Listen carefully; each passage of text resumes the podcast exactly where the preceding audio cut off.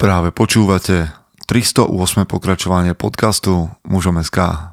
Moje meno je Peter Podlesný a budem vás aj dnes sprevádzať pri premýšľaní o tom, čo to znamená byť mužom v 21. storočí. Vítam všetkých veteránov, aj tých z vás, ktorí idú náhodou okolo. Vy, ktorí nejdete náhodou okolo, ale ste tu s nami dlhodobo, tak viete, že vás čakáme na Ararate. Teda, čakáme vás, kým sa prihlásite na expedíciu našu, ktorá smeruje na vrchol Araratu, a bude to 16. až 21.5. A ešte pár chlapov sa vojde. Takže vy, ktorí váhate, teraz je čas. 16 až 21.5. Ararat. Ak chcete o tom vedieť viac, mužom.sk/Ararat. Jednoduché. To isté platí aj s Odyseou, našou plavbou po mori a jej tretím pokračovaním. Tie dve stáli za to a preto chceme ísť do tretieho. No a potom je dôležité, aby sme si pripomenuli, že mnohí z vás hľadajú dobrú partiu chlapov, pýtate sa ma na to veľmi často v správach, či neviem o niekom v Zlíne, či neviem o niekom v Poddunajských Biskupiciach, či neviem o niekom v Myslave. Fakt, chlapi, nemám taký prehľad, ale o čom viem je, že existuje bratstvo. A bratstvo je kdekoľvek ste. Takže sa bežte pozrieť na náš web mužom.sk, kliknite si na bratstvo a tam zistíte, ako fungujeme. Myslím si, že cez bratstvo prešli desiatky, už cez 100, viac ako 100 chlapov. A každý z vás by vám povedal, čo odtiaľ dokázal načerpať. Takže toľko k tomu. Vďaka vám za podporu, vďaka vám za to, že môžem robiť rozhovory aj osobne s takýmito chlapmi, ako to bude dnes, len vďaka tomu, že nám posielate vaše pozvania na kávu alebo 2% z vašich daní. A ak by ste vedeli pomôcť hnutiu mužom.sk aj takto, tak napíšte na info@mužom.sk alebo mne na sociálne siete a pošlem vám všetko, čo je k tomu nutné. Priatelia, máme toho pred sebou tento rok nemálo. Som rád, že ste tu, som rád, že ste súčasťou a práve kvôli tomu, aj vďaka tomu vám posielam tento skvelý rozhovor, ktorý sa podaril znova s jedným z MMA zápasníkom a top československej scény. Takže ideme do toho a premýšľajte nad tým, kam vás to môže posunúť. Chce to znáť svoji cenu a ísť houževnate za svým, ale musíš umieť snášať rány a ne si stěžovat, že nejsi tam, kde jsi chtěl, a ukazovat na toho nebo na toho, že to zaviděli. Pôjdeš do boja som. Ak dokážeš sniť, nedať však sním vlád. Práci, taše činy v živote se odrazí ve viečnosť. Kde je vôľa, tam je cesta. Istý druh krásy. Zaslužte si své štíty! Priatelia, vítajte po zvučke. Vy to nevidíte, ja som v cvičisku, vďaka Borisovi Topčičovi, ktorý nás sem uchýlil, privítal mužom.sk, a ja tu mám pred sebou bojovníka Fera Fodora, ktorý je bojovník, že nie len v klietke, v oktagone a v ringu, ale aj v živote, lebo barle, zlomená noha a nezastavilo ho to ani pri trénovaní klientov, ani pri nahrávaní tohto rozhovoru, takže ešte raz Fero, čau. Ahoj, ahojte všetci poslucháči a ďakujem za pozvanie. S veľkou radosťou. No, Fero, akože čak ty si absolvoval tých rozhovorov už strašne veľa. Zo párkrát sa stalo, jasné. Počúvaj, prvá moja otázka je, že ja by som ťa mohol predstaviť, však som pozeral tvoje štatistiky aj všetko možné, sledujem ťa dlhodobo, však možno, že už vlastne ja som sledoval už tú prvú Oktagon výzvu, tam som ťa videl, to už sú nejaké roky a dokonca, neviem, že či je platný ten tvoj, teda štatistiky, čo sú na Oktagone, že 16 zápasov, 17 pred 9, tebou? 7, 16, áno, v profi možno čo evidujú, lebo ono to je tak, že máme takú databázu, že Sherdog, a čo vlastne je tam, tak platí, ale v skutočnosti veľa borcov má aj mimo zápasy, alebo predtým tie amatérske, ja som ešte zažil, že sme tie haly a tento šport, nechcem povedať, že nejak budovali alebo tak, ale sme z tých prvých zápasníkov, čo to robili ešte zadarmo, barde po telocvičniach, po tých prvých menších gala večeroch, a tak sa tomu teším, že už ubehol taký čas. No a ty seba ako charakterizuješ? Že akože toto je niečo, lebo dobre, už teraz si na nejakej úrovni, asi sa dá hovoriť, že to, čo je v Československu, nejaká profi scéna, tak ty áno, si tam súčasťou, áno, že je to tvoje zamestnanie, povolanie a už to ľudia definujú, že Fero Fodor to je ten zápasník z Oktagonu. A ty seba ako vidíš? Mne sa veľmi páči definícia, keď niekto pochopí cez to, čo ja robím a niekto ma vidí tak, že ma zadefinuje tak, ja sa s tým stotožňujem, že som bojovník taký telom aj dušou, aj duchom, že ma to proste baví, naplňa ma to, robím, túto činnosť robím, v podstate preto ma to definuje, lebo to robím najdlhšie zo všetkého, čo v podstate robím. Je to proste, od 10 rokov sa tomu venujem, môj otcino bol bojovník, má svoj vlastný, vybudoval svoj bojový systém, v Nových Zámkoch ho vyučuje, odkiaľ pochádzam a proste máme to už tak nejak v krvi, nejak to ku mne prirástlo, nič nebolo silené, proste som si k tomu sám našiel cestu, lebo predtým som začal ako chalan s futbalom, ale chcel som byť ako otcov, videl som, že otcov pravidelne niečo robí, videl som, jak k nemu zhliadajú iní ľudia, ako o ňom rozprávajú a bolo mi to sympatické a to sú možno také prvé tie emócie a popudy, ktoré ma k tomu dotiahli, ale keď si to teraz už spätne túto celú cestu tak uvedomím, tak v podstate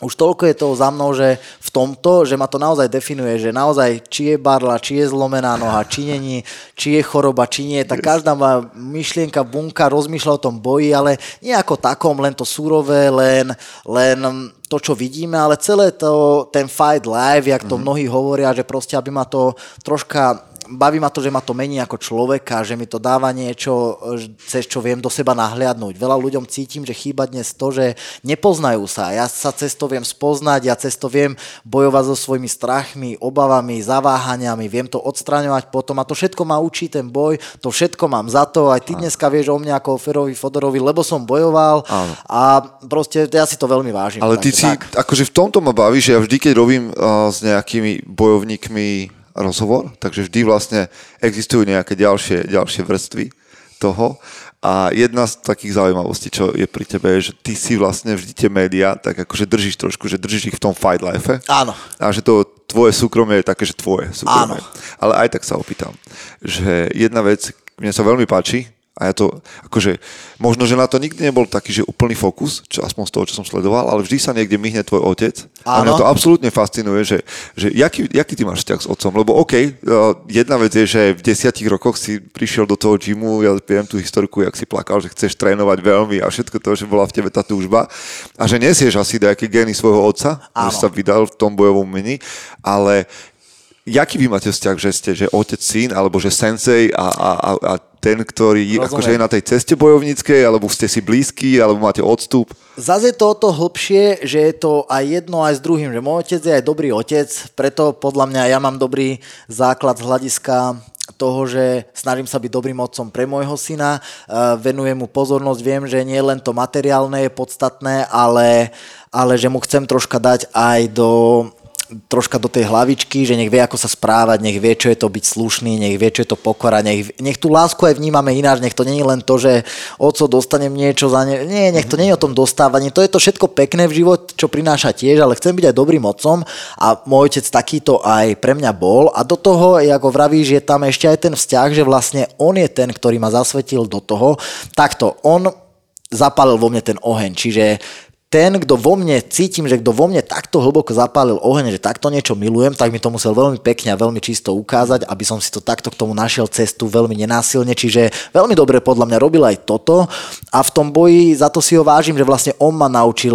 pozerať sa na to troška ináč, on ma naučil si to vážiť, on ma vlastne naučil aj to hmotne vykonávať, čiže ja som mu za to vďačný a definoval by som to tak, že máme taký úprimný, vyrovnaný vzťah, založený na úprimných debatách, milujem s ním, že niekedy po obede to mi napríklad teraz chýba, lebo on je v Zámkoch, ja som v Bratislave, že niekedy sme sedeli a my o tom istom vieme debatovať 2 hodiny o vesmíre, o povahách, o hocičom, čo si vieš predstaviť. Takže a zároveň je taký prísny, ale nie preto by som sa niektoré veci pred ním v mladosti nejak hecoval nerobiť a pred ním nejak vyzerať, lebo by som sa bál, ale lebo som to chcel, aby ma on bral ako ako napríklad tých bojovníkov, ktorých mi ukazoval, na ktorých som rástol, že toto sú tí velikáni, takto by si to mal ty, nie že ty robiť, ale že toto je super. On mi nikdy nehovoril, že nejak by som mal, pre neho som najlepší na svete, vieš, čiže tak, to je tak. Tvoj otec je fanúšik? Veľký, jasné. Hej. Akože nebol zástanca najprv, aby som zápasil, lebo to si... je to, že keď niekto si ide akože nejaký štýl bojového umenia, takéto čisté tradičné niečo, tak. Že pre tých chlapov je častokrát potom to MMA také zmiešané, veľmi nič, dobre si veľké, povedal. Všetko dokopy a tak. A veľmi dobre hovoríš. A hlavne aj to, že jemu ide o ten zmysel, že jemu tá celá cesta a tá výchova, tá jeho štýl sa aj volá Itao, to je cesta premeny. A jeho tá cesta premeny, on na to upozorňuje, že cez ten hmotný boj sa posunieš k lepšiemu ja, lepšie sa ti žije, lepšie sa seba spoznáš. On si ide, že toto je podstata. A nemôžeš sa prchavým momentom slávy a víťazstvom a Instagrammi a s prepáčením, s blbosťami dostať tam, že to bude, nedaj Bože, nejak v prečie v tej hlave alebo v tej sústredenosti. Nemôže to tam zasahovať. Ten popud musí byť takýto čistý a toto ťa musí zaujímať a vtedy možno z toho niečo aj bude. A môj otec bol len taký zláknutý, že nie, že sa budem možno uberať. Ja si to tak vysvetľujem tým smerom, alebo možno aj rodičovský zás citlivo, že však tam chodia normálni bojovníci, sa na to pripravujú z rôznych, už som sa dostal do organizácie, kde z rôznych kútov sveta barko stretneš, strelca a tiež to nie je príjemné, že môže sa ti tam aj niečo stať, takže bojí sa o teba ako rodič, ale už teraz keď vidí, že si z toho vlastne vyskladávam celý život, že viem to ďalej predávať, to, že ten môj náhľad, že ma naučil to takto brať, vďaka tomu ku mne chodia potom ľudia na tréningy, lebo viem im to tak podať, že aj teraz mám zlomenú nohu, nemusím mu to až tak ukazovať, ale keď mu to vysvetľujem, rozprávame sa o tom a troška aj za tú mentalitu, že im poviem, že kedy čo robiť, prečo, že sa o tom viac bavíme do hĺbky,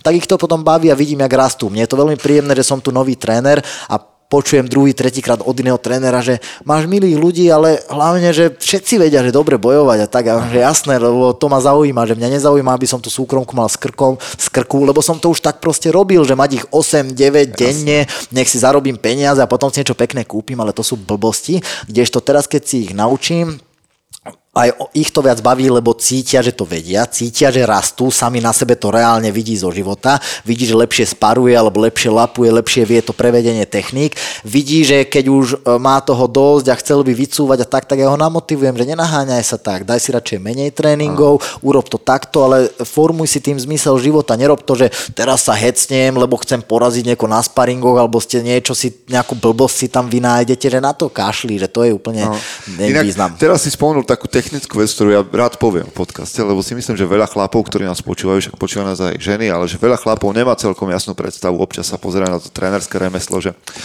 vy tam porozprávate ľuďom a že čo, že proste keď ja poviem, že 8 hodín a že 8 klientov za deň je veľa, tak si však 8 hodín je normálna robota, ale že ty fakt prídeš, že psychicky vyčerpaný, že proste ty sa venuješ tým ľuďom, rozprávaš, sústredíš sa, chceš im niečo odovzdať a že to nie je jednoduché urobiť, že 8 tréningov, že takých 5-6 za deň je za mňa, že super, veľa, vieš, no, takže ja to dávam, cítiš. Ja to dávam a si poviem, že 5-6 a stačí.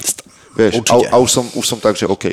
Ale dávať toho viacej toho. Dobre hovoríš, a ja to mám takisto, lebo zase ja mám ešte, že to robím aj zároveň vrcholovo... No ty ideš svoje ešte do toho tréningy. Áno, tak idem dva svoje tréningy, čiže je to veľa, že niekedy, keď som sa moc naháňal za peniazmi cez súkromné tréningy a potom som do toho vyrátal hodinu aj pol jedenkrát, hodinu aj pol druhýkrát môj tréning, tak to bolo časovo zrazu 12 aj pol hodín, nedostal mi na nič čas, rozbitý som bol a psychicky ideš dole a nie je to také kvalitné. Kdežto teraz sa sústredím na to, že jak vravíš, lebo mohol by som tých ľudí mať ak na bežiacom páse, že len chodia dobre, skáč, toto, že nevnímam ich tak, ale potom by som mal nervy, keď ma ide lapovať, že pretláča mi ruky, že mi robí zle, hej, že tomu nechápe, toho, hej, oči by ma boleli, že mne asi na tom aj záležím, že ja som taký citlivo založený človek v zmysle takom, že tak, jak chcem, aby vnímali a správali sa ku mne, naozaj hlboko to mám zakorenené, že to isté robím naopak, to znamená, že ja si ten čas s nimi vážim, čiže nespravím to len jak na bežiacom páse, radšej sa s tým raz, dvakrát zapotím, aby tomu rozumel a to je potom do budúcna mi ľahšia robota, že mám múdreho klienta, chápe tomu, lepšie to vie, kdežto ja keď ťa dám na vrecu a vidím, že ani teba to nebaví, lebo si v tom není dobrý, nechápeš tým pohybom, že čo kedy, neužívaš si to, nenaučil som ťa to užívať si, to je predsa moja robota, ti to vysvetliť, tak aj mňa z toho bolia oči, že 3 minúty tam len zabíjame čas a ja si svoj čas vážim, ja nebudem niekde sedieť za 20 eur, že len aby som sedel. Jasné. To nie. No počkej, sme prešli do technických vecí okolo roboty tvojej, ale že jedna vec je, že mňa akože, aj to, jak to vnímam, celom tvojom vlastne vystupovaní, keď sa tam myhne tvoj otec, že ma to fascinuje, že je to podľa mňa skvelá linka takého že odovzdávania, takého remesla. A mi sa páči to, že dobre, tvoj otec išiel nejakú tradičnú cestu, ty si z tej cesty zobral to svoje a nejak si to pretransformoval, nesieš a teraz je tu tvoj syn. Koľko má rokov? Teraz bude mať 5 rokov vo februári, teraz, tento mesiac, ešte malinký. Ale keď som pozeral, vieš, nejaké, že na Instagrame McGregorovho syna, tak ten už išiel svoje rukavice, vieš, búcha to tam, ešte je to také detské, vieš, áno, také neohrabané. Jak tvoj syn je na tom, že... Veľmi podobne, úprimne veľmi podobne, že tiež veľa napodobňuje, tiež veľa napodobňuje, že keď Oktagon spraví nejaké videoklipy, že mi zostrihá nejaký highlight, jak tie moje lepšie chvíli, alebo nejaký knockout, jak sa podaril, tak to napodobňuje, oco vyhral, robí tie grimasy, napína sa, vieš, aha. A tak, smejem sa, ale zároveň, keď to robíme tou hranou formulou, my veľa zápasíme a tak už toho robím tak, že nech si je troška chlapec podarený, že s ním mancujem tak, aha, aby to boli tie bojové pohyby, áno, nech je stabilný, nech zosilňuje a tak, a vidím, že mu to ide, že má pohybový dar. A takisto, keď lapujeme, alebo tak, že sa s ním troška hrajkam do rúk, tak nechám ho hrajkať sa, ale ukážem mu za to, že pozri, tuto budeš takto silný, takto buď, a baví ho to, ale nechám ho robiť to, keď ho to baví 5-7 minút, tak toľko a potom ideme pozerať Sonic X, vieš, aj, čiže ešte hravé. Jak sa cítiš v tej pozícii otca ty? Úprimne zvykal som si na to. Najprv to bolo ťažké. Najprv to bolo mi také, že tiež je ako všetko nové, je ti to cudzie, prehnane veľa emócií, že ja som bol vystrašený z niektorých vecí, aha, niekde, kde som predtým bol zvyknutý oddychovať, zrazu som musel venovať pozornosť, ale tiež som nevedel ako, čiže bolo to unavujúce, ale teraz, jak úprimne je už väčší a vychoval som si ho, lebo ja mu venujem čas, jak som sa bavil troška aj do tej hlavičky mu od malička rozprávať a to nevnímam tak, že mám začať byť k nemu taký ľudský až neskôr, aj, všetko si sa, tak nastúpiš ty, hej? Nič, proste bavíme sa odjakživa, od neho niečo očakávam, aby chápal veciam, veľa sa rozprávame, takže už jak som si na to zvykol, ma to veľmi baví, že viem si pri ňom oddychnúť, dokonca normálne som zvedavý, že či pôjde tiež toto robiť. Aha. A mal by si ty akože daj takú, že, lebo sú ľudia, vieš, ktorí sú v nejakej profesii, robia to, zistia, že OK, každá profesia má aj svoje temné stránky. Dobre, že ty vieš, ako profesionál, aj o tom chcem trošku hovoriť, že to nie je také remeslo, že niekto sa o teba postará a dá ti výplatu a že, vieš, dorobíš si 8 áno, hodín hociak a tak ďalej. A teda, keď poznáš tú temnú stránku tej práce, tak povieš, že a nechcem, aby to moje deti robili, lebo ja som to skúsil a chcem, aby robili niečo iné. Jak to máš? Chcel by si... Alebo teda, keby jedného dňa tvoj syn prišiel a povedal v 14, že začínam pracovať na tom, aby som bol za 5 rokov profesionál, tak by si mu povedal čo?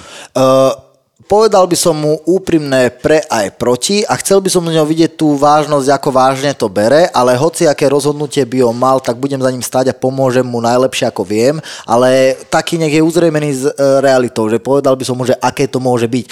Avšak o 5 rokov alebo o 10, keď to on bude riešiť, môže byť situácia úplne iná a môžem mu povedať, že no teraz ti už toto, čo táto musel vyšlapávať, toto už pôjde ti ľahšie, alebo teraz už nemusí byť taká úroveň, už vieš mať takéto z toho peniaze, neviem, jak to bude, tie zväzy, jak ďalej to bude, nebude v tom financie, ale v každom prípade nebol by som ani rád, keby ho, nechcel by som ho nikdy do toho tlačiť, že musíš toto robiť, už vôbec nie súťažne, to sa nedá, ale tak ti poviem, že určite aj keď to robiť nebude, aspoň raz, dvakrát do týždňa chcem, aby trénoval, lebo viem, aký je svet a chcem, nech mu to dá do sebavedomia, to možno zo začiatku nebude chápať, ale keď je môj syn, cítim ako povinnosť, že by bolo pošlapanie po týchto vedomostiach, lebo ja si to vážim, že ak sa do toho podľa mňa vyznám a že viem, jak to má vyzerať, tak by som chcel, aby sa vedel obrániť, aby mal sebavedomie, že minimálne vie vyjadriť svoj názor, lebo dneska už chlapec medzi chlapcom a tie okolie vie, že vie byť aké zlé, aj škola vie byť aké nepríjemné, aby sa vedel vyjadriť, aby sa nebal povedať, že hej chalani, toto si tak nemyslím, nemusíš byť nejaký vulgárny agresor,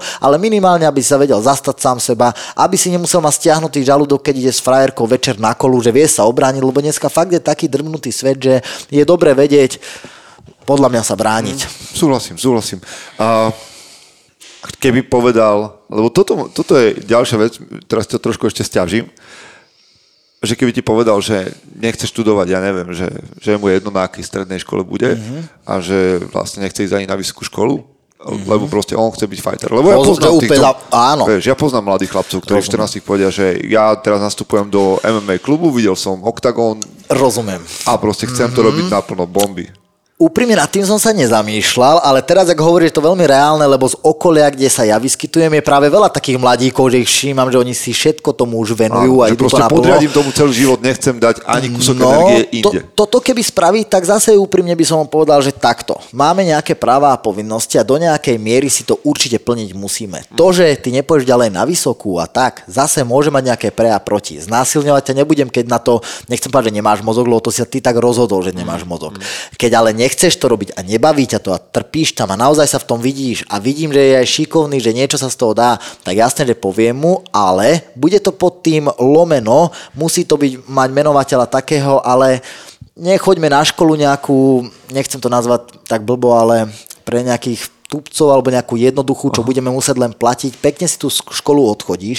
Nebuď tak v nej najlepší, ale prosím ťa, nebuď ani najhlúpejší z hľadiska toho, že viem, že škola není pretek, ale viem, že na to máš, lebo ja tiež som nebol debil, že keď troška sa tomu budeš venovať hodinku denne, čo nechcem od teba veľa, tak si fajtuj ostatných 23 hodín. Čo si ty vlastne študoval, že strednú?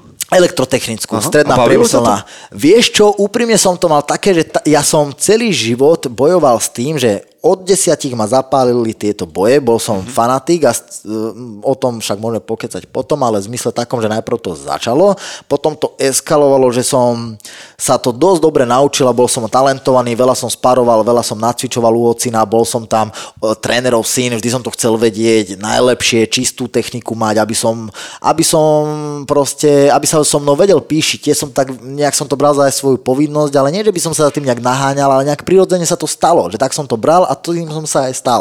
No a potom ale okolo 16, 17 v puberte som začal tak rozmýšľať, že kokos, mňa toto strašne baví, jak z toho silnem. Veľmi ma proste baví trénovať, cvičiť, budovať svoje telo okolo toho, mentalitu svoju, spoznávať a všetko okolo toho, čo to prináša ten Fight Life. A som pochopil, že nechcem mať milióny možno je to moja chyba, že sa chcem uskromiť, ale chcem nejak dokázať, aby som ja mohol dvakrát denne trénovať, nejak mať to kvalitné jedlo, zase nechcem kaviár a neviem, čo si vymýšľať zo zlatej misky jesť, ale nech mám to mäso s ryžou, nejaké ovocie nech si viem dovoliť, niekedy to spláchnem nejakým proteínom, nejak mám na kvalitnú posilku, kde sa ja už tam budem vedieť, čo robiť, len nech tam na to mám peniaze, nech okolo toho večer si viem pustiť film a nech aspoň si viem natankovať a nejde mi ani o to, že nech to neviem aké auto, nech sa viem niekam odviesť, proste úplne nejaký ľahký štandard, ale len nech proste v tom viem pokračovať.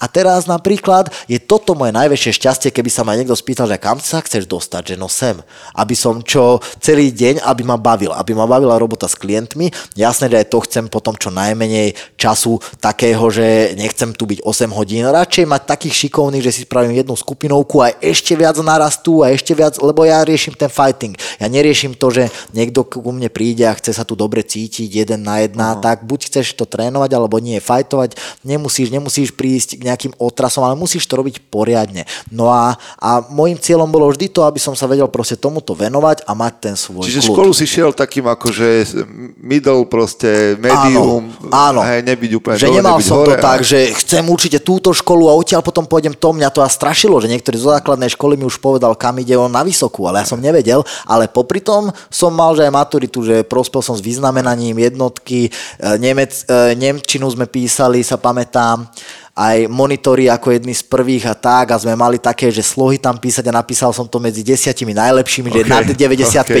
že niektoré veci mi napríklad išli a... Ale tebe idú aj jazyky. Jazyky, hej. Že angličtina... Som sa sám naučil. Nemčina. Áno. Maďarsky hovoríš. Maďarsky hovorím, hej. Na to som mal hlavu. Napríklad som si myslel, že viem aj matiku, ale to som išiel na strednú školu zás a na prvú poľnohospodársku, tu som potom mal druhú, ešte takú telovýchovu som potom študoval. Ale keď som proste bol prvýkrát na výške mi to už nešlo. A na výške, keď som sa dostal na vysokú školu, na tú poľnohospodársku, tak ja, že kokos, ja tú matiku vôbec neviem, mňa klamali, lebo na strednej to bral učiteľ len tak, že nepotrebujete to a dostal som sa, nevedel som nič a zrazu som vedel, že dobre, nie som sprostý, viem násobilku porátať, deliť, jasné, že viem matiku na tej úrovni, však som robil aj nejaké súťaže školské, tie max a také logické, ale tú školu som bral, ako vravíš, že iba je to taká moja povinnosť a keď to už mám a keď už som aj sedel v škole, ja som nebol ten, že by vedel som vyručovať, vedel som si spraviť tam nejakú neplechu, vedel som ísť za školu, keď tam bol na to čas, ale vždy som počúval, žiadna učiteľka mne nemá názor, že som nejaký fagan, že neodpapuloval som, vypočul som si svoje, lebo chápal som nejak tie princípy, že keď na ňu budem tu debil, ona mi to vráti, ľudia sú takí, že potom ti to spočíta, keď si milý a aspoň jej povieš pravdu, tak minimálne to tam zaváži a proste normálne som všetko počúval a potom keď to nejak počúvam, tak mi to nedáva význam, že to potom nevie zopakovať. Jasne. Sú to jednoduché veci. No počkaj, teraz si trošku spomenul neplechy a tak a akože tá scéna je, ja mám pocit v tom Oktagone, že buď máš takých chlapcov, ktorí proste robili veľké neplechy. Áno? A potom takých akože slušných, ktorých by si nepovedal, že jak sa dostali vôbec. Áno. Ty si kde, lebo keď je otec sensei, ja si predstavím, že nemôžeš mať veľký street credit, lebo by ťa kopol do zadku. Práve že veľa, úprimne keď ti mám povedať niektoré príhody, veľa sa zatajilo, veľa bolo také, bol som malý a púdrova, lebo nedeľu bol obed s otcom, oni boli rozidení, moja mamina s otcinom a teraz soboty, nedele sme mali obedy spolu. My sme každý deň sme bývali pri sebe, čiže sme trávili spolu, ale boli nejaké rituály, veci, kedy sme sa proste stretávali. No a tak si v piatok večer vonku alebo niečo, jasne potlkol som sa, púdroval som sa, Bárčo, prvý zápas som mu zatajil, alebo neskôr z rozhovorov ti viem útržok priniesť, že mali sme už novozámockú televíziu a vtedy bol boom, že všade sú kamery a bolo tam taká rubrika, že nejakí výtržníci alebo čo tam sem tam posprejovali, lebo sa hádali. A ja som sa zlakol, ale to bolo zás tá zhoda náhod, ten vesmír mi to nejak vytvoril, že kamaráta takého menšieho vzrastovo mi úplne dotlkol taký zás na tú školu prisťahovalec, že bol taký Róm o 2 roky starší a proste bol využíval, ešte veľký a asi troška si to išiel, možno jemu robili zle a potom potreboval okolo seba, aby sa ho každý bál, ale naozaj sa ho nejak báli tí ľudia a on toho môjho zmangloval známeho dosť, že bol celý krvavý. Mne to v tú dobu, keď som ho videl, sme ho stretli na autobusovej zastávke a mne to prišlo strašne ľúto, že on ešte cestuje teraz do nejakej dediny, on tam čaká, tento si ho tam chytila a vedel som, že on bol proste fakt malý chlap, že nemal ako chcieť provokovať toho veľkého človeka, že niečo si s ním dokazovať. A potom jasne, že som ho s tým konfrontoval, lebo ešte sme ho tam stretli, ja som bol úplne na to, že to jak mohol spraviť a troška aj mohojek a možno som si chcel, neviem čo presne som mal všetko v hlave, ale bolo mi ho v skutočnosti ľúto. No a tak som mu strelil nejaké výchovné, lebo po nejakom rozhovore bol ešte taký, že akčný do mňa, ale nie až tak akčný, ale to ja som do toho zasiahol. Tak veľmi civilizovane to opisuješ. Tak som mu dal nejaké kombinácie, tam padol do novinového stánku, všetko popadalo na tetu zrazu v tom novinovom stánku, ona volala hneď policajtu, ja som utiekol, no a z toho bola tá debata, že oni oci, že všetko v poriadku a tak, však debatujeme, že všetko v poriadku a tak, ale náhodou, keď bolo v NZT, že stala sa taká vec, že naozaj, že neprovokoval som, celé som mu to takto vysvetlil, že toto a mrzelo ma to, tak pohádal som sa tam s tým chlapcom a napálil som mu, možno to bude v tom NZTV, ale a potom z toho končila sranda, že úplne sme sa na tom smiali, alebo bolo také, že z karate klubu jeden mi hovoril, že vy trénujete v sukňach, lebo môj otec na to má takú bojovú, akéby taká zástera, že dobre, ale že keď ma bude s týmto veľa naťahovať, hovorím, tak ťa zbije chlap v sukni, že to vieš. A týral ma toľko do mňa a išiel, že som proste preskočil, v takej škôlke som trénoval na vreci s druhým kamarátom, úplne jak z filmu, tam sme si robili my svoje veci, druhý, že to sú blbosti, tak ja preskočenie a hneď nejaký kruhový kop do hlavy, petov a to základná škola, že to sme boli deviatáci a tak a úplne sa ma to až emotívne dotklo, že to môj otec vytvoril a že to je moje, ja sa to učím, že čo si blbec, že ja ti ukážem. No tak takýchto a milión iných, že jasné, že bolo. Okay, čiže nejaký street credit tam je, no. To asi hej, ale nejak, že by som bol ten, že ti to chcem nejak, to nie. Ale jak to dnes berieš, že dnes, tu kde si, je to tvoj sen? Alebo už si tam, kde chceš byť, rozumieš? Lebo ste, vieš, vy ste prešli vlastne z telocviční školských do svetla reflektorov, poviem. A zaujímavé, že či už to ty v 32? Troch. Vidíš tak, že OK, toto je miesto, kde som sa chcel dostať, toto je život, ktorý som chcel žiť. Veľmi dobrá otázka. Úprimne, keby ti mám povedať, človek nejak, určite to aj zo seba, že mi to potvrdí, že on nejak ťažko niekedy sa uspokoja. Máme nejak v hlave, že sme si aj veľa vysnívali niekedy a potom po tej ceste zistí, že no nie je to až také jednoduché a nebude tak výsledok tak skoro. Niekto je v hocičom, niekto začne dneska vo fitku tučný a vyžieral sa 100-kilový, on si myslí, že za 2 týždne to bude hneď, že teraz sa zlutujme, že ty si rozplakaný, lebo ťaž celé telo bolí, čo sa nehýbal, to tak nefunguje. nefunguje. Musí si to odpracovať. A to isté ja som mal cieľe, že no jasné, že ten postoj som zjedol, troška ma naučia chalani zem a ja idem tituly brať svetové v momente. No lenže potom prvá príde prehra a vidíš, že kokos, to až toto je. Aha. Potom prvýkrát postupuješ a tie amatérske ligy, dajme tomu, vieš strieľať, vieš tam robiť dobré veci, zrazu ti dojde iná mentalita, nejaký Magomed Nurov a zlomí ti psychiku na 2 roky a máš nejakého Rusa, čo si tam s ním vôbec nemal v klietke stáť, lebo má úplne iné skúsenosti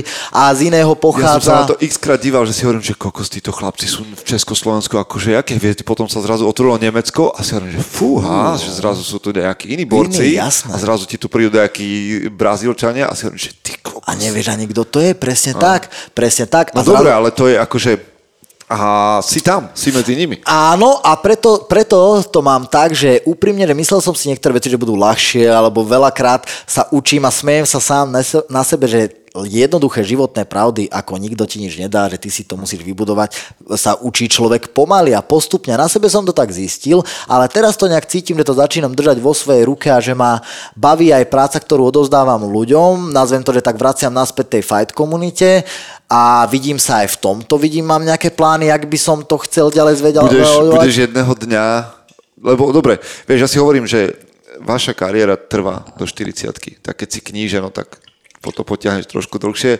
občas sa objaví proste niekto, komu tie bomby do hlavy nevadia, hej, dlhodobo, a niekto si proste v 35-ke povie, že okej, stačilo, že už to bolí. A potom čo ďalej? Že vieš, že je to... Ja, lebo vidím veľké hviezdy vzory, akože za mňa, že mnohí z vás sú akože charaktery, že máte čo odovzdať.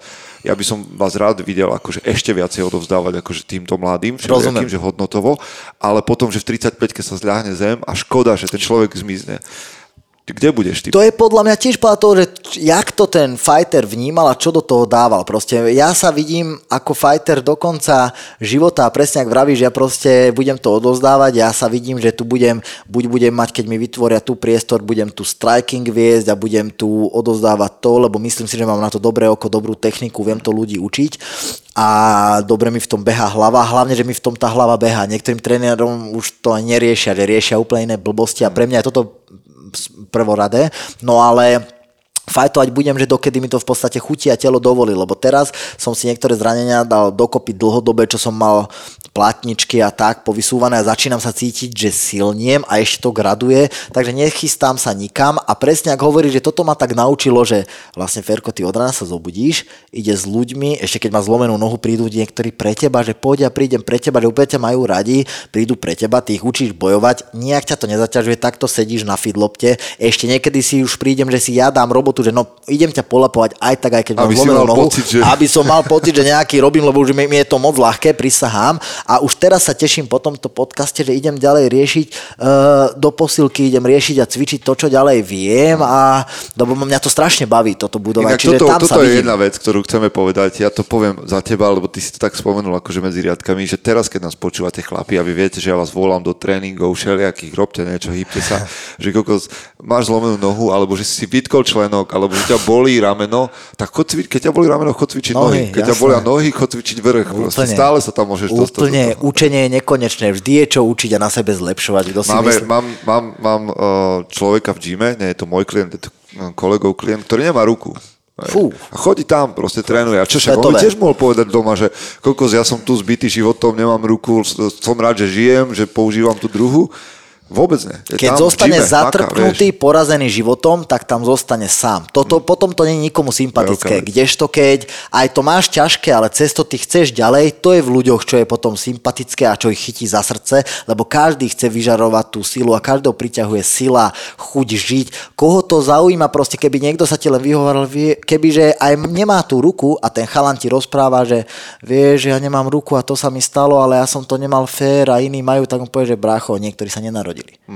Vieš, niekto nežije. Niekto sa narodí a je celý zlý. Niekto sa narodí a v prvom roku života zomre, lebo niečo tam zlyhá. Ty tu si, ty tu stále si, tak s tým, čo je, bohužiaľ ti na to neviem iné povedať, lebo každý guru mák ti povie, že s tým, čo je, musíš ísť ďalej. Keď tu zostaneš, tak si tu zostaneš. Počuj, ja mojim klientom, keď mi pláču na tréningu, že to je veľa, som zadýchaný, ja viem čo, im hovorím, že počúvaj, ja viem o ľuďoch, ktorí majú, že ležia na posteli bezvládne a oni by s tebou vymenili túto bolesť, čo ty, oni by chceli cítiť túto bolesť, že chceli by sa vedieť nadýchnuť a nevládať dýchať od pohybu, vieš.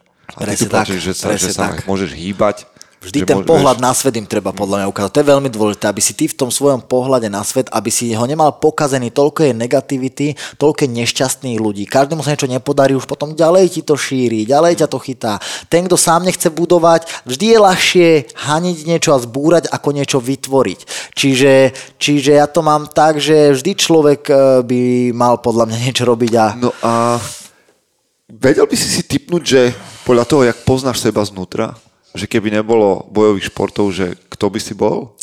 Veľmi že ťažko je to. Poznáš tú svoju temnú stránku, dajakú, že kde by ťa to možno ťahalo? Takto, že ja to mám tak, že keď to hovorím tak, čo si akože úplne úprimne nemyslím, lebo to by som bol akože grázel a že na nič hodník, vyslovene, že by som sa flákal, tak ja by som si uletel, že ja by som podľa mňa len, že zahulil si marihuanu, večer bol ukľudnený, pozeral Netflix a chcel by som len žrať. Aha. Však tie najsprostejšie ľudské temné veci, čo každého, keď sa opustí, keď sa nekontroluješ a nevieš, si tu nevnímaš napríklad aj lásku, takže je k tomu to, že vážim si toho človeka, rešpektujem ho, nechcem, nech mi on robí to, čo ja robím jemu, tak na to veľmi rýchlo príde, že jasné, že aj takého, ktorý sa kontroluje, tak sa mu páči aj iná žena alebo niečo, ale vie povedať stop, vie, že kam to vedie, vie, že ináč si váži tie veci, neviem sa tak až teraz úplne, aby si ma chápal, ale v podstate ide o to, že keď by som mal prísne povedať, tak si myslím, že, lebo fakt si ja ten fighting tak vážim, že keby toto vymažeš, tak zostane len, že chcem ležať v posteli a pozerať nejaký Netflix a troška byť so synom, že okrem toho ja nič dobré netvorím. Preto ja toto musím robiť úplne, že ináč tu nič nerobím. Takže preto ja aj ten čas so synom chcem využiť, nech som najlepší otec, čas s klientom, nech som najlepší možný tréner, jak ja umožňujem podľa svojich schopností, a to isté je v potom mojom tréningu, v tom procese, že baví ma to trénovať podľa seba, z chutí, makať ale, a to ma baví proste. To znamená, že ani ti neviem povedať, lebo tak som zamestnaný týmto, čo by som robil bez toho, lebo vo mne sa nič iné okrem fightingu nerozvinulo. Že ja robím len to, cez to sa spoznávam a to je celé. A čiže jedného dňa, keď budeš mať 50, tak ťa budeme vidieť a niekde v rohu nejakým mladým chlapcom. Určite ma budeš buď vidieť v rohu, alebo budeš vedieť, že ten Ferry mal pravdu, že teraz majú ten gym možno s Robom Pukačom, keď sa takto budeme stále ťahať, že on tam robí MMA, on tam robí len striking, že sa tak doplňame a máme tam nejakých trénerov ešte. Proste budeš vidieť, že rozmýšľam o tom, aby sme ten fighting na Slovensku robili dobre a ďalej, aby som žil z toho, čo ma bavilo. Podľa mňa človek by mal... Ten život je podľa mňa o tom aj šťastí, že baviť sa tým nemôžeš sa dať do nejakého režimu, čo ťa nebaví. To mi je tak ľúto tých ľudí. Ja viem, že niekto musí robiť aj tie jednoduché činnosti, ale tak musí na to zmeniť nejak ináč náhľad a ináč to brať, lebo človek podľa mňa musí tvoriť, musí robiť, čo ho baví, čo ho naplňa. Ja si myslím, že aj keď robíš niečo, čo akože že vrchol, že musíš to robiť preto, aby si mal z čoho zaplatiť nájom, tak si nájdi niečo, čo budeš robiť potom s absolútnou vášňou.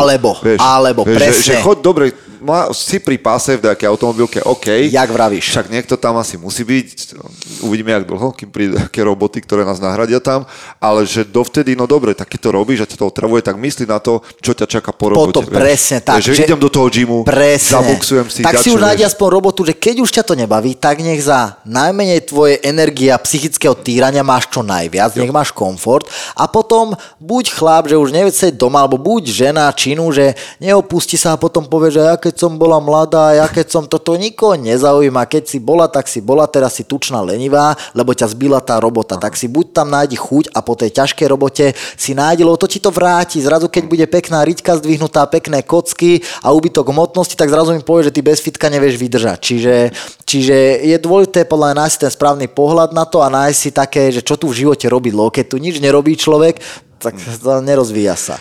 No počuj, ja ešte mám také otázky na teba, ktoré sa pýtam všetkých chlapov, ktorých tu mám, že máš ty niečo v živote také, že nejaká kniha alebo film, ktorý akože je podľa teba, že to by si odporúčal všetkým? Že niečo to v tebe zanechalo? Ja by som aj viac mal príkladov, môžem viacej, že podľa mňa tak do psíky, že tiež ľúbim využiť ten čas, že keď už niečo pozerám, nech mi to niečo dá, a takéto veci, čo mi podľa mňa niečo dali a kde som si ja našiel veľa takých chlapských vecí, tak bolo napríklad aj obyčajné také, že taký film, že Troja, a tam si zoberiem hneď Achillesa, že kokos, jak sa on choval, že keď aj iný by sa bál, jak sa on tomu vedel vyrovnať, jak si on išiel, že keď nebudeš, jak tam odznela tá veta tomu malému, že ja by som tam nešiel bojovať, lebo bol obrovský, ty si ho nevidel. A on že vidíš, a preto tvoje meno si nikto nebude pamätať, ale moje áno. A nehovorím, že každé meno musí niečo veľké spraviť, ale to pekné, čo v mužoch, čo je ti sympatické, že on sa postavil svojim strachom, on išiel oproti tomu. Celé to bolo pekné. Takisto naopak, Hektor, niekto povie, že somár, mohli ho lukostrelci Achillesa zabiť, keď tam Achilles vykrikoval pod jeho hradbami, ale nie, on išiel dole, rozlúčil sa so ženou, povedal, že dobre vychovávaj môjho syna, bude to ťažký boj. On radšej bol chlap a išiel robiť to, čo má, jak to, čo by urobil radšej a schoval sa tam. A to sú mi sympatické veci, ktoré ja by som možno nikdy nespravil. Neviem ti povedať, nečelil som, ja žijem v ľahšej dobe a v inom ťažšej. Ale to mi je sympatické. Takisto Posledný samuraj, veľké veci, že ja som meč, kde sa spájajú stará cesta s novou. Tak cítim to svoje, že otec bol tá stará cesta, on ma naučil to celé a to ďalej ešte, ja som ten exekútor, ktorý to aj vykonáva, že on ma naučil, ako ja to ešte aj robím a berem ďalej to poslanie. A keď kniha, tak možno, že by som kniha Gorinošov, kniha samurajská, veľmi dobrá od Miyamota Musashiho, alebo Zasvetenie od Elizabeth Haych. Veľmi ma bavia napríklad knihy od Dana Millmana Pokojamilovný bojovník, Cesta pokojamilovného bojovníka, návrat pokojamilovného bojovníka alebo od tohto istého Sokrates. To sú všetko na jednu tému a všetko opisujú fakt príbehy chlapov, ktorí boli muži činu, veľmi taký prístup chlapa, ktorý bol veľmi kľudný, vedel veľmi kľudne reagovať. Proste ma bavia príbehy, z ktorých sa viem potom niečo učiť. Yes, to je toľko typov chlapí, že teraz si len rovno píšte, to pridáme do našej databázy. A odporúčam každému, že proste keď niečo robíte, pozerajte tých, ktorí sú podľa vás najlepší, že nemajte ego a neuzatvorte sa do seba, že nie, proste ja keď sledujem MMA, tak pozerám UFCčko, top, ONE FC, top, všetkých top, všade sa nájdú dobrí bojovníci a pozerám ich troška aj ako žijú a potom vidím, že to sú všetko veľké kapacity. Yes. A čo je taká tvoja investícia, alebo nie, povedzme, že taká konkrétna vec, ktorú si že kúpil za posledné obdobie a si s ňou veľmi spokojný? Kľudne hociakú značku, alebo či do gymu, alebo na nejaký súkromný život. Čo je taká vec, že si investoval a si bral, že OK, dobre, to je užitočné, to som rád, že to mám. Kokos, ja veľmi málo kupujem a takto myslím toto na sebe. Ja chodím, áno, že mne veľa ľudí, čo podaruje na Vianoce, áno, alebo bývalá žena, s ktorou mám malého, alebo táto priateľka mi kúpi, alebo babka ešte mi dá ponožky na Vianoce, ja nosím to, alebo dostanem za to, že niekto mi dá, že aj ty si fighter, tak tu máš protiakú ponožku, alebo ja neviem, ja fakt nosím hocičo, že mne to je jedno a jasné, že je pár vecí, že sem tam si niečo objednám, ale naozaj to treba brať tak, že sem tam, že ale ja málo vecí mám. Napríklad na fighterskej výbave si potrpíš? Že to... Vieš čo, že mám také, že páčia sa mi, nech už mám kvalitné. Či je rozbité rukavice mám na sračky. Aj, že mám aj napríklad, uvediem ti príklad, mám aj rozbité rukavice, lebo už také neviem zohnať a sú skvelé. Mám aj také, že fú, že tieto sa tu nevyužívali, nikto ich nepoužíva. Aha. A sú smradlavé báraky, ale nikto ich tu nemá, tak ja si ich zoberiem, lebo mňa v tom veľmi dobre pitluje, MMA rukavice, nezoženiem také, nikto ich nepýta, sú moje. A mám aj také, že dostal som ich darček na 30 a stáli vyše 1000 granty, také nejaké, že úplne bomby a že mám aj také, ale tá výstroj, to je tá výbava tréningová, to mi je také, že to mám rád, že nech je to kvalitné v zmysle takom, nech sa v tom dobre cítim a to isté je oblečenie okolo toho, že mám nejaké, že napríklad mám, že ľúbim nosiť legíny, dlhé, krátke, nech je to také komplexné, nech sa v tom dobre cítim, ale nič špeciálne také, že napríklad je niekto, že len elegantne, len športovo, akože ja väčšinou športovo, ale hociak, čo dostanem. Počuj, povedz mi, skočíme úplne do inej témy a v tejto rubrike, že povedz mi jedno tvoje, že najobľúbenejšie zlyhanie. Že si pamätáš niečo, čo ti stalo, že vtedy si hovoril, že si takto to je proste akože som dole a teraz spätne si hovoríš, že dobre, že sa to stalo. Asi toto teraz, že zlomila sa mi noha, odpadol mi jeden zápas, ohrozilo to a pravdepodobne, keď mám byť realistický, tak aj druhý zápas v Bratislave, že mi inak to odpáli. Inak tá Bratislava je teraz o 2 mesiace. Áno, ne? A ešte toto budem mať 5 týždňov takto, kto vie, koľko bude rehabka, čiže zrejme aj to, vieš, čiže to je zase, že minus 5 a je kašľať na peniaz, ale zase som si chcel dokázať, že sa tam postavím s tým človekom, zase, že to je kvalitný super, že urobím dobrý zápas, posuniem sa, dá mi ten boj, ti vždy dá, vždy si z neho silnejší, skúsenejší, to ti vždy fakt veľa dá, potom si iný človek, aj sa uvoľníš, to je fakt veľa a o toto som prišiel. prišiel som o ten zárobok, už som si naplánoval, každý s niečím, keď nejak ráta, že toto má prísť, tak viem, že kúkos 2 zápasy budem mať na tesno, a nie, že by som z nich zarábal milión, ale pokope mi tu bude, že si poplatím veci a nebudem musieť chvíľu aspoň rozmýšľať, že ten nájom a nejaký nákup, že všetko budem vlastne mať po ruke, a zrazu to není, tak... A ešte som havaroval predtým, že som si rozbil auto, takže zrazu musím to riešiť. A potom výborné obdobie. Áno, a potom, jak som havaroval, tak zároveň som si zlomil nohu, čiže ja som úplne nemobilný, že ja som bol odkázaný na auto, ja som miloval všade dojsť autom, som ho veľa využíval, tak teraz som všetko mohol riešiť na novo, a tak som si to užil pri tých prechádzkách ešte pešo, keď som nemal zlomenú nohu, že toto je paráda. Ty sa úplne učíš vykľudňovať, máš plán, ukľudňuje sa, vieš kam smeruješ, vieš kto si, a tu som sa niekde naučil aj seba tak, lebo si sa pýtal na začiatku otázku, ty, že kam by si to chcel dosiahnuť, alebo niečo také, že si rád, že si tu, kde si, a teraz som si to tak uvedol, že som rád tu, kde som. Že, a to, cez tieto všetky blbosti, a že čo plačeš, však bude ďalší zápas, ďalšia príprava, ďalej ti spravia, ďalšieho súpera ti doniesú, tam máš ty zmluvu, ty si si ju vyfajtoval, že si také meno, že tam ju stále máš, takže ty si v pohode, Ferko, ukludni sa a choď robiť to, čo vieš. Keby si stretol Fera, ktorý má 18 rokov, fú. Jakú radu by si mu dal? Strašne by som bol na ňo prísny. Pane Bože, ani mi nehovor. Ja som na seba všeobecne prísny, lebo vychádzam z toho, že bojovník má byť nemilosrdný k sebe, aby niečo dokázal, a veľmi milosrdný k ostatným. Tedy máš ten svoj pokoj, a to radím aj iným ľuďom, ale seba 18-ročného rozmaznaného fagana, aj keď ja si myslím, že som mal veľa vecí aj ťažších a vedel som sa k ním postaviť a teda, však nikto sme nepadli z cukru a neviem čo do bavlnky, ale myslím si, že som mal niektoré veci aj sťažené a niektoré veci aj tvrdšie som zažil, ale by som bol na seba prísnejší. Strašne by som si povedal, že nebud lenivý, využiť ten čas, chlapče, nelež tu, nebud zo seba tak odpadnutý teraz tej výhry, vypadni hneď trénovať. Tak by som bol na seba, bol by som na seba prísny. Možno, že by som robil chybu, ale to neviem, to zase neviem, ale keby sa stretnem, tak si určite naložím. Čo je taký, že veľký mýtus, s ktorým sa ty stretávaš, keď prídu, možno, že prídu za tebou aj klienti noví, že že to je ten MMA zápasník z Oktagónu, a majú predstavy falošné, že jak to funguje. Aha. Čo je také, čo sa opakuje? Akože voči ním, že oni povedia, že to sú... Voči tebe, čo voči majú ľudia. Voči mne, sa vo mne prekvapia. Hej. Väčšina ľudí... že som akože taký, že neviem, že moc, že normálny, že úplne milý ľudský, že som normálny a že mám normálne také isté starosti alebo problémy, jak každý iný. A potom podľa mňa aj to veľa ľudí prekvapí, keď im o tom viem povedať. Lebo veľa ľudí väčšinou si to ťaží v sebe, ale potom ich učím sa vysporiadať so svojimi strachmi, lebo ja im poviem, že pozri, pred tým zápasom som aj ja toto a toto mal som popletenú hlavu preto a preto. Preto to sa mi potom možno do toho tak nechcelo. Preto som tam spravil to, že ukľudni sa, rob to tak, nenerv... No tak proste, že... Ľudia majú pocit, že vy tam idete, že nezažívate strach. To je nezmysel. Každý človek, strach je úplne prirodzená ľudská vlastnosť, len každý sa s ním ináč vysporiadáva. A to už aj vysporiadávanie, jak ho ty vnímaš, ti dáva potom to, že niekto je fakt taký chlap, že povie, že kámo, že ja nemám strach, lebo on možno ti to dá na vedomie, že nie ten strach, čo ty máš a klepem sa, lebo ja keď mám strach, ja idem potom viac do toho. Čiže ja mám potom strach, ale ja si poviem, že to je strach zo seba samého, že na to nemá, že okamžite to choď vykonať, nech je výsledok hociaký a že ty si muž činu, a keď sa k tomu naučíš ináč stavať, tak zrazu vidíš, že áno, že oproti druhým ľuďom ty vieš povedať, že ja nemám ten strach taký, jak ty, že ja mám z iného. Že...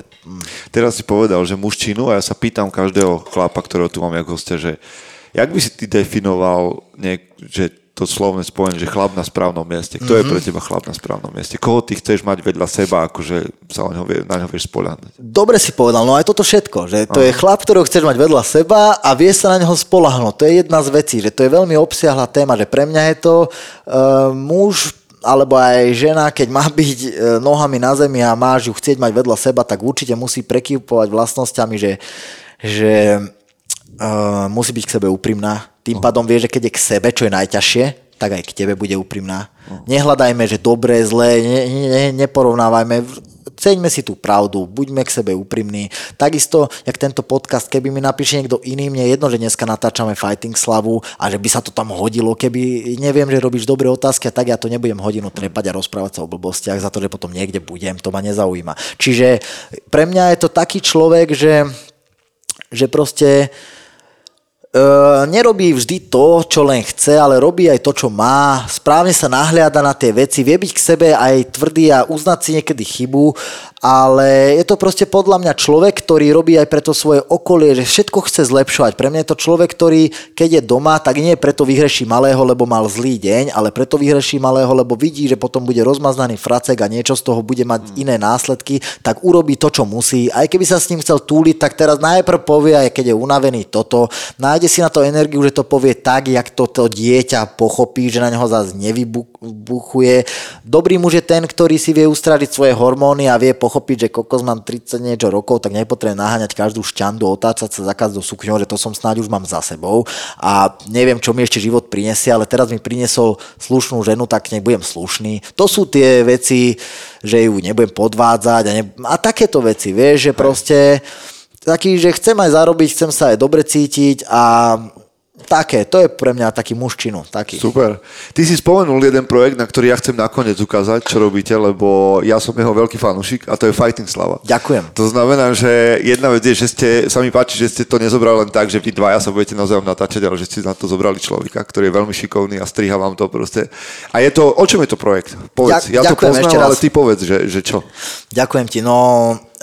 ďakujem za pekné slova ešte raz a vzniklo to tak, že my sme už dlho mali v pláne, že veľa ľudí nám hovorilo za to, aj aký sme v tom fightingu s Robom, že úprimne, ak k tomu pristupujeme a vyjadrujeme sa, tak veľa ľudí, že prečo netočíte podcasty, prečo niečo nekomentujete, alebo tak, že by sme to viac počúvali, lebo niekedy sme mali také ohlasy, že sme boli v Oktagone a robili s nami tie predzápasové vlogy a oni, že vy keď dva rozprávate pri obede, že to je najlepší diel a to len rozprávate a už veľa sme to mali v hlave a nabrali sme z tomu také sebavedomie, uverili sme váhu svojmu menu, že už si to môžeme vlastne dovoliť, že to bude zaujímavé, vieš, že nechcem len tak trepať a že to bude smiešné, nikto to nechce a teraz tak aj vie, že to není, viem, že to je dobré, že celé robím dobrú vec, tak to nejak tak vzniklo, že bude to naša taká audiovizuálna knižka, kde budeme prezentovať ten náš Fight Life tým našim vnímaním, bude to dobré aj pre začínajúcich fighterov, že budú vidieť, že predsa len tam ten strach tam je, len sa tomu treba vedieť vyrovnať. A chceš byť fighter, tak to nie je len, že uca treštolkovať a toto je uca pokore, uca tej techniky, uca dochádzky do džimu, uca vážiť si sparring partnera, uca veľa milión vecí, neviem ani kde mám začať, proste chceme im ukázať proste tú cestu, lebo myslím si, že ten fighting sa tak ľahšie posúva, že lebo tu sú šikovní ľudia, keď im ukážeme skôr ako a hneď to budú robiť dobre, tak on nemusí robiť chyby, čo som ja robil. On nemusí prehrať s tými, čo som ja prehral, za to, čo som ja prehral, keď to už teraz mu poviem, že prečo to bolo. A nie, že by som sa chcel nejak vyhovárať, ale viem, že som niekedy nemal kde stať, viem, že som na niektoré nemal schopnosť, viem, že niekde som nemal natrénované niečo, čo som mal dávno ovládať a to mi tam urobilo ten nekľud, čiže ja sa s nimi viem o tom viac baviť a... Čo bola vlastne otázka? Dobre, však sme hovorili, že vlastne prečo, čo je úmysel Fighting Slavia, to sa mi páči. No a aj toto, a jednak, že je to také pekné, že vlastne aj mňa z Grobovi prinieslo to, že ho pán Palo Neruda odprezentoval cez to YouTube, a je to taký pekný kanál, že my to tak zazdržíme v ruke, my si to natočíme koľko chceme, čo chceme a hovoríme si to tam. A je to také, kto chce vypočuje, kto chce nie, takže... No takže Fighting Slava je na YouTube, už je tam niekoľko dielov, však vlastne dnes som bol svedkom, že sa točí ďalší. Áno. A okrem toho Fighting Slava má svoj Instagram. Ty máš svoj Instagram. Áno. To je František Fodor, takže bežte aj tam, chlapi.